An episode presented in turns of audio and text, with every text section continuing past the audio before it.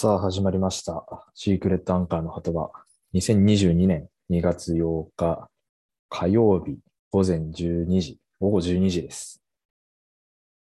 いや、あのー毎週行っているシークレットアンカーの鳩場ですけれども、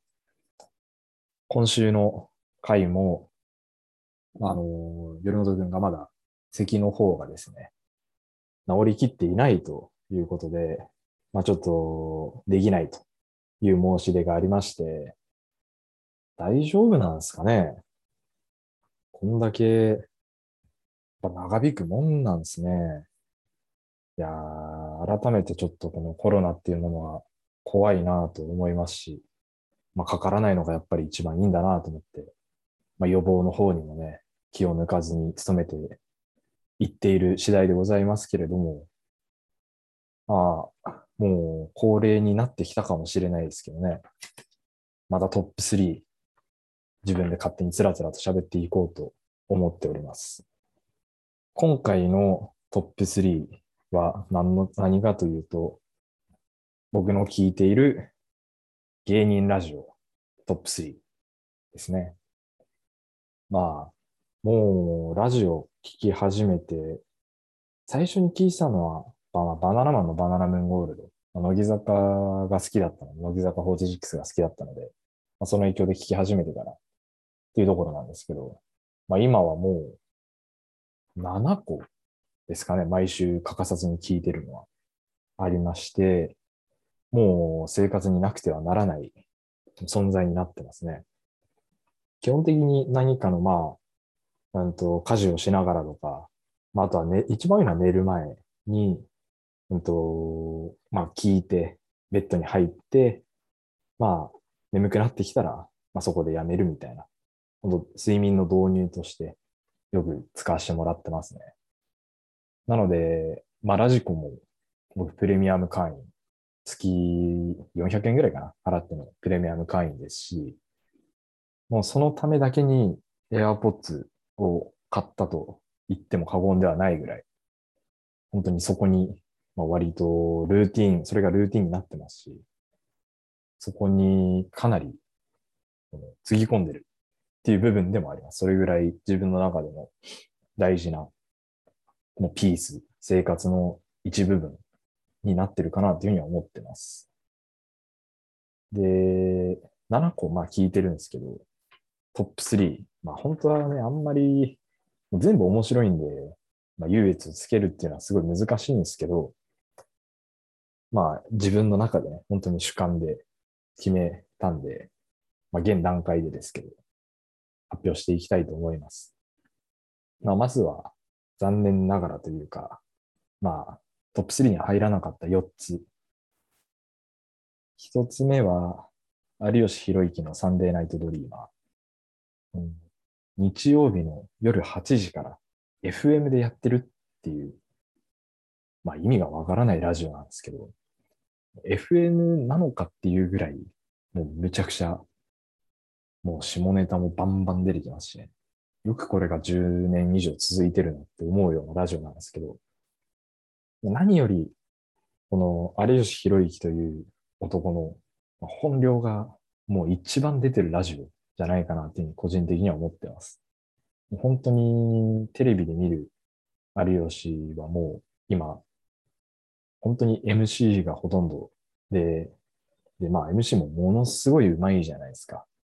もう自分一人で落とすっていうよりも、本当にどんなゲストが来ても、このうまくいじってお笑いに変えたり、芸人相手でもどんな芸人相手、若手だろうと、芸人相手に、このうまく、この盛り上げるというか、美味しくできる、本当にすごい MC だなっていうのは思ってるんですけど、このラジオの有吉は、そういう感じではないですね。もう本当に、普段の鬱憤をここで晴らしてるんじゃないかっていうぐらい、暴れまくる、やりたい放題割でやってる感じのラジオではあるんじゃないかなと思ってます。なので、本当に、まあ、面白いです。もう、だいぶ行かれてる感じのラジオですね。特に、他のラジオに比べても、はがき職人の人たちが、まあ、ものすごい人たちが多いなっていうのがあって、まあこの三平、まあ有名な方ですけど、をはじめとした、ものすごい面白いメールを毎週のように送れる。いや、本当にすごいな。それを有吉が読むのもまあすごい上手いんですよね。このリスナーとこの MC の掛け合いというか、がすごい本当に上手いラジオだなと思って楽しく聞かせてもらってますね。最近で言うとあの、珍謀論っていうコーナーだったりとか、もう、この有吉の進化というか、うん、本当に絶対に外れない面白いコーナーですし、で、アシスタントも月替わりではあるんですけど、まあ、特にデンジャラスの安田が出てきた時が、個人的にはもう安定感ある上に外れない。あと、その安田の時だけにある女子っていうようなコーナーもとても面白いんで、安田の回は特に聞いてますね。で、二つ目が、マジカルラブリーのオールナイトニッポンゼロ。普段はこれ、ポッドキャストの方で、日本放送のポッドキャストステーションの方で聞いてるんですけれども、これも2年前かなに始まった、1年前か、1年前に始まったやつですね。で、二人とも割と世代が近いっていう部分、あの、テーマが割とゲームの話とかが多かったりとか、共感できる部分っていうのがすごい多いっていう面白さと、あとはこの野田の、野田クリスタルのもうわけわかんない発想力と、この村上の落ち着いた感じのこのコントラストがすごい好きで、本当に聞いてて一番心地いいかもしれないです。で、個人的には、このスペシャルウィーク、まあ、あのオールナイト日本系列はよくあるんですけど、で、大体、まあそのゲストにゆかりのある人、まあ名優みたいな人だったり、まああとは、あの、同じオールナイト日本の枠でやってる人をゲストに呼んだりっていうのが多いんですけど、マジラブのオールナイト日本ゼロのゲストはなんか独特で、厚切りジェイソンが出てきたり、ミルクボーイの駒場をピンで呼んだり、ピースの又吉ピンとか、あの、杉浦太陽とか、このすごいね、ラジオを聞いてると、わ、ここでこの人呼んでくれるんだっていう、なんかついに、なんか相まみえて決着みたいな感じの展開が多くて、スペシャルウィークは本当に外れがないなと思って聞いてますね。この前来た村上の大学で来た長野とかも、すごい面白かったですね。そういう回はちゃんとラジコで聞いて、えーやってるっていう感じですかね。三つ目は、ダイアンの東京スタイル。これは、2回特番経て、今年になってから始まったやつなんで、まだシャープ6ぐらいまでしか多分ないんですけど、まあ、巷でね、よく言われている、ラジオ好きの中で言われている、このダイアンのラジオの面白さっていうのが、まあ、あって、あまり聞いては来なかったんですけど、まあ、ふと聞く機会があって聞いてみたところ、まあ、ものすごい面白い。40、多分3度か、2人ともだと思うんですけど、本当になんか中学校とか高校の時みたいなこのくだらなさ。で、あともう本当にコンビとかの前に、なんかもう友達なんだろうなって、本当に仲良さそうに喋ってるんですよね。で、あと、やっぱり、二人の声がすごい良くて、このゆうすけの低い声の淡々とした喋りと、この津田の高めの、この、ツッコミ。まあ、この声もそうですけど、話し声。この掛け合いっていうのがすごい聞いてて心地いい。やっぱなんか、本当もう聞いてる30分の番組がもう漫才になってるみたいな印象を受けて、これからも楽しみな番組の一つですね。で、四つ目が、アルコピースの DC ガレージ。これは、あのー TBS ラジオの方でやってる番組なんですけど、個人的には自分が聞いてるラジオの中では一番癖が強いラジオかなというふうに思ってて、最初聞いて一発目で多分ハマる人はほとんどいないんじゃないかなと思うんですけど、聞いていくうちにめちゃくちゃ面白くなっていくっていう、なんかこの、平子と酒井のこの感じが分かってくると、ものすごい面白くなってくるっていうラジオじゃないかなと思ってます。この、まあもう、ラジオスターって呼ばれてるぐらいの、本当にラ、ジオの天才的にうまいというふうに思ってますし、もう即興コントみたいなのバンバンあるんですけど、も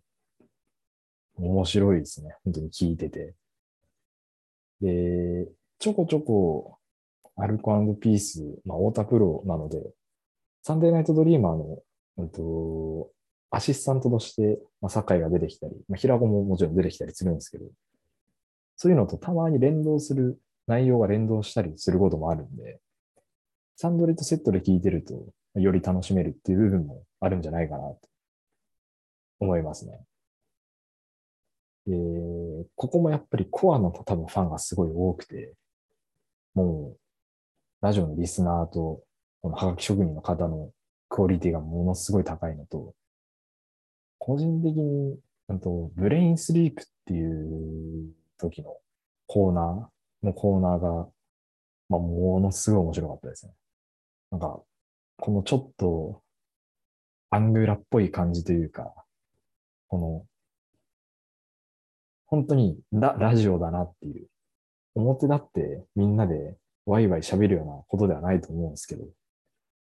それをなんか、この、ひっそりと楽しむ感じが一番好きですね。ここまで4つ紹介はしてきたんですけど、ここからがトップ3になります。第3位は、オードリーのオールナイトニッポン。これはもう言わずと知れた、もう深夜ラジオの本当にトップクラスのラジオじゃないかなと思ってるんですけど、まあ、この業界内の聴取率がものすごい高いっていうのも有名ですし、まあ、あと、その、芸能人でも、まあ、リトルトゥース、このリスナーであることを公表している人っていうのが割と多いことでも有名なラジオですね。あのー、もう、なんていうか、まあもちろん二人が面白いっていうのは、まあ、言うまでもないんですけど、改めてなんかもう、もはや生活に欠かせないというか、インフラ見たくなってるんじゃないかなって個人的には思ってて、このオードリーの二人がコロナに感染して、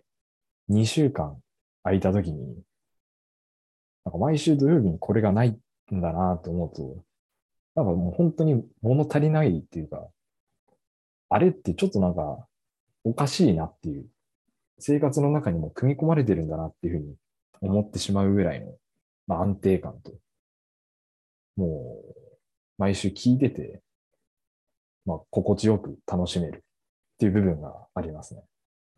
で僕聞き始めたのが、ちょうど若林が結婚を発表する何週間かぐらい前なので、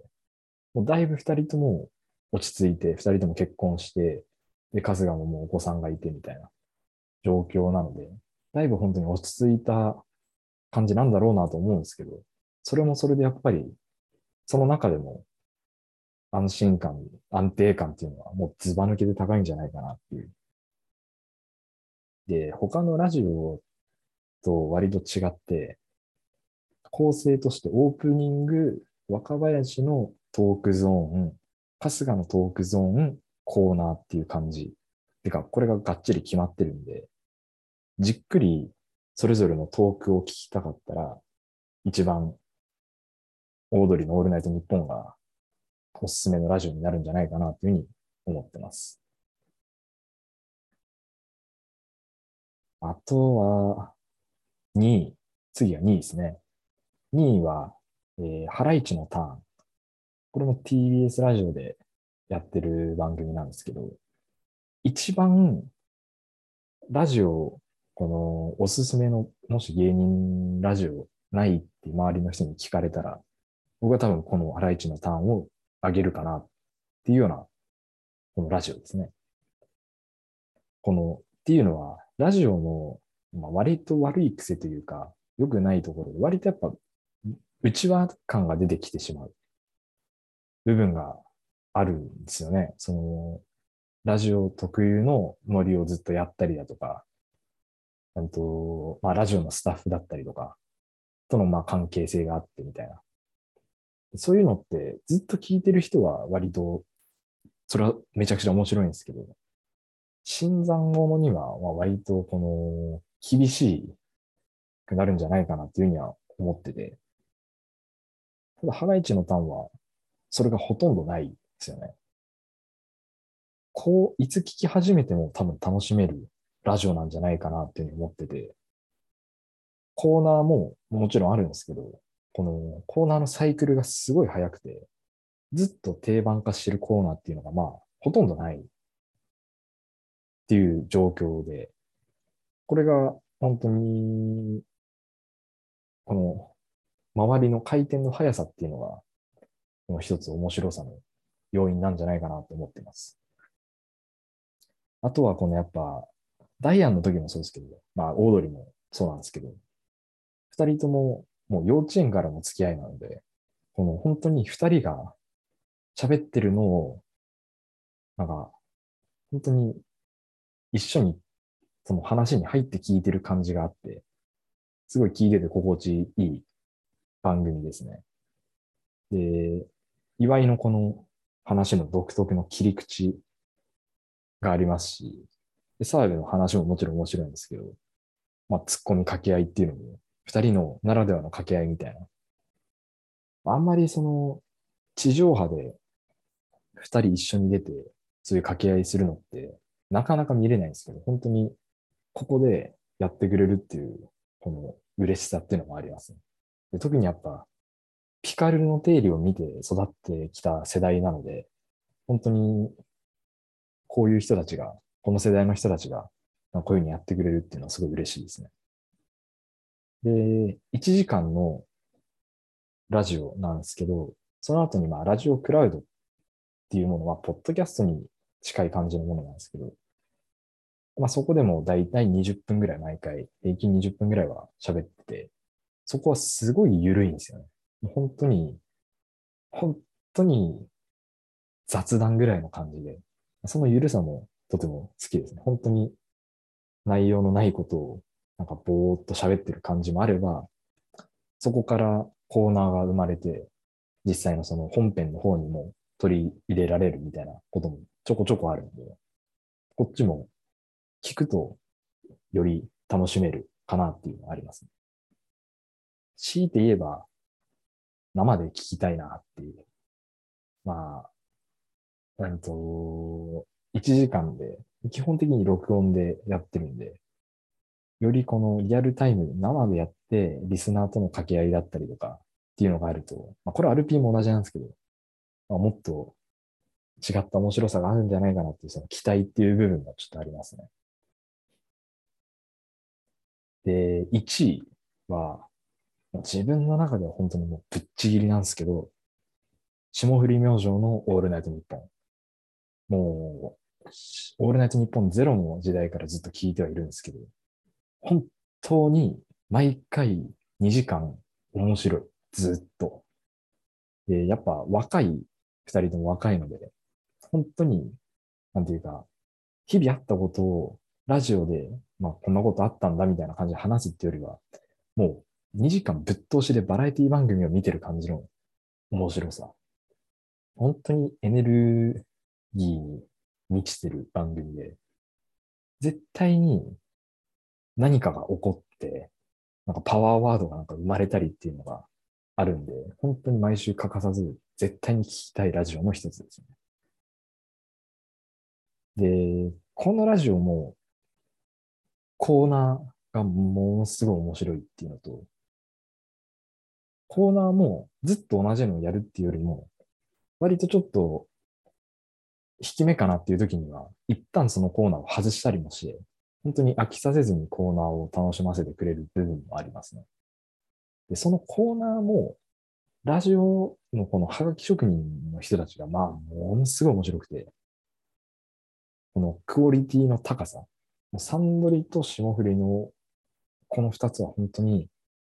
リスナーの人たちがものすごい面白いんだろうなっていうのは感じますね。で、この二組のラジオに共通しているのが、ポイント制になってて、どっちも。優秀な、その、リスナーに、サンドリの方は、えっと、まあ、エンジェルとパンっていうものがあって、それが溜まっていくと、ある種のサインかな直筆サインがもらえるみたいな感じになってるのと、霜降りのこのオールナイトニッポンもポイント制になってて、面白いメールには何ポイントか加算されたりして、それが、えっと、3ヶ月に1回かな。とかに、まあ、ポイントレースみたいな感じで表彰されたりみたいな。まあ、そういう部分でもう絶対的に面白い人もいれば、なんか、わ、また新しい人が出てきたみたいな、そういうリスナーの、この部分でもすごい面白い、面白く見れる、聞けるラジオかなというふうに思ってます。で、今から聞いてももちろん面白いんですけど、超ヘル明星のオールナイトニッポン、多分ゼロの時代から、ポッドキャストの部分で残ってて、割とさか、1年以上は遡って聞けるっていうのがあって、これもものすごい聴取率、ポッドキャストの方の聴取率高いらしいんですけど、これがもうあるんで、もうおすすめの回とかだけでも通常回をどっか適当に聞いても多分面白いラジオじゃないかなって個人的に思ってます。あとはやっぱり一番今挙げたラジオの中で二人の世代が自分に近いので話してる内容が割と納得できるっていうか、めちゃくちゃ面白い。ああ、あるあるみたいな。あ、このツッコミは、これはおもろいなみたいなのがすごい多くて。まあ、ポケモンとかワンピースとかナルトとか、そういうのに影響を受けてる世代で、僕ももう3つ4、4つぐらいしか離れてないので、同じ感じなので、本当に一番聞いてて共感ができるっていう部分でも面白いなと思ってます。あとは、やっぱり何個かやっぱ伝説の回みたいなのがあって、例えばその、せいやがズーム事件を起こして、一発目のラジオで2時間ずっと、まあポケットいっぱいの秘密、ポケ秘密っていうんですけど、ポケ秘密会を2時間ずっとやり続けた回とか、あと、まあ、せいやが体調崩して、粗品がソロでやるっていう時に、2時間ずっとリスナーから来たメールに突っ込み続ける回とか、粗品が、なんか、なんだろう、コロナワクチンの副作用とかで熱出て出れなくなった時に、聖夜が一人でずっとモノマネをし続けるみたいな。この、ソロそれぞれでも面白いっていうのが本当にすごくて、大体、どっちか一人が出れなくなった時とかって、他のラジオあの、アシスタントが入ったりすると思うんですけど、もうソロでも全然面白いっていう。ただ、二人合わさるともっと面白いっていう。なので、本当にどの回聞いてもめちゃくちゃ面白いし、たまに聞くそのソロ回みたいなやつも、もう、本当に尖りまくった内容なので、もう本当に毎回寝る前に聞いてはいるんですけど、割と寝れなくなることが多い。目が覚めちゃうぐらい面白いっていうラジオじゃないかなというふうに思ってます。まあ、ということで紹介してきたんですけど、一応ね、いろいろ他にも聞いてみたいラジオはあるんですけど、今のところはこんな感じで、また日々の生活を彩ってくれるラジオを聞いて楽しんでいきたいなという思っております。ということで、腹減ったので終わりましょう。a la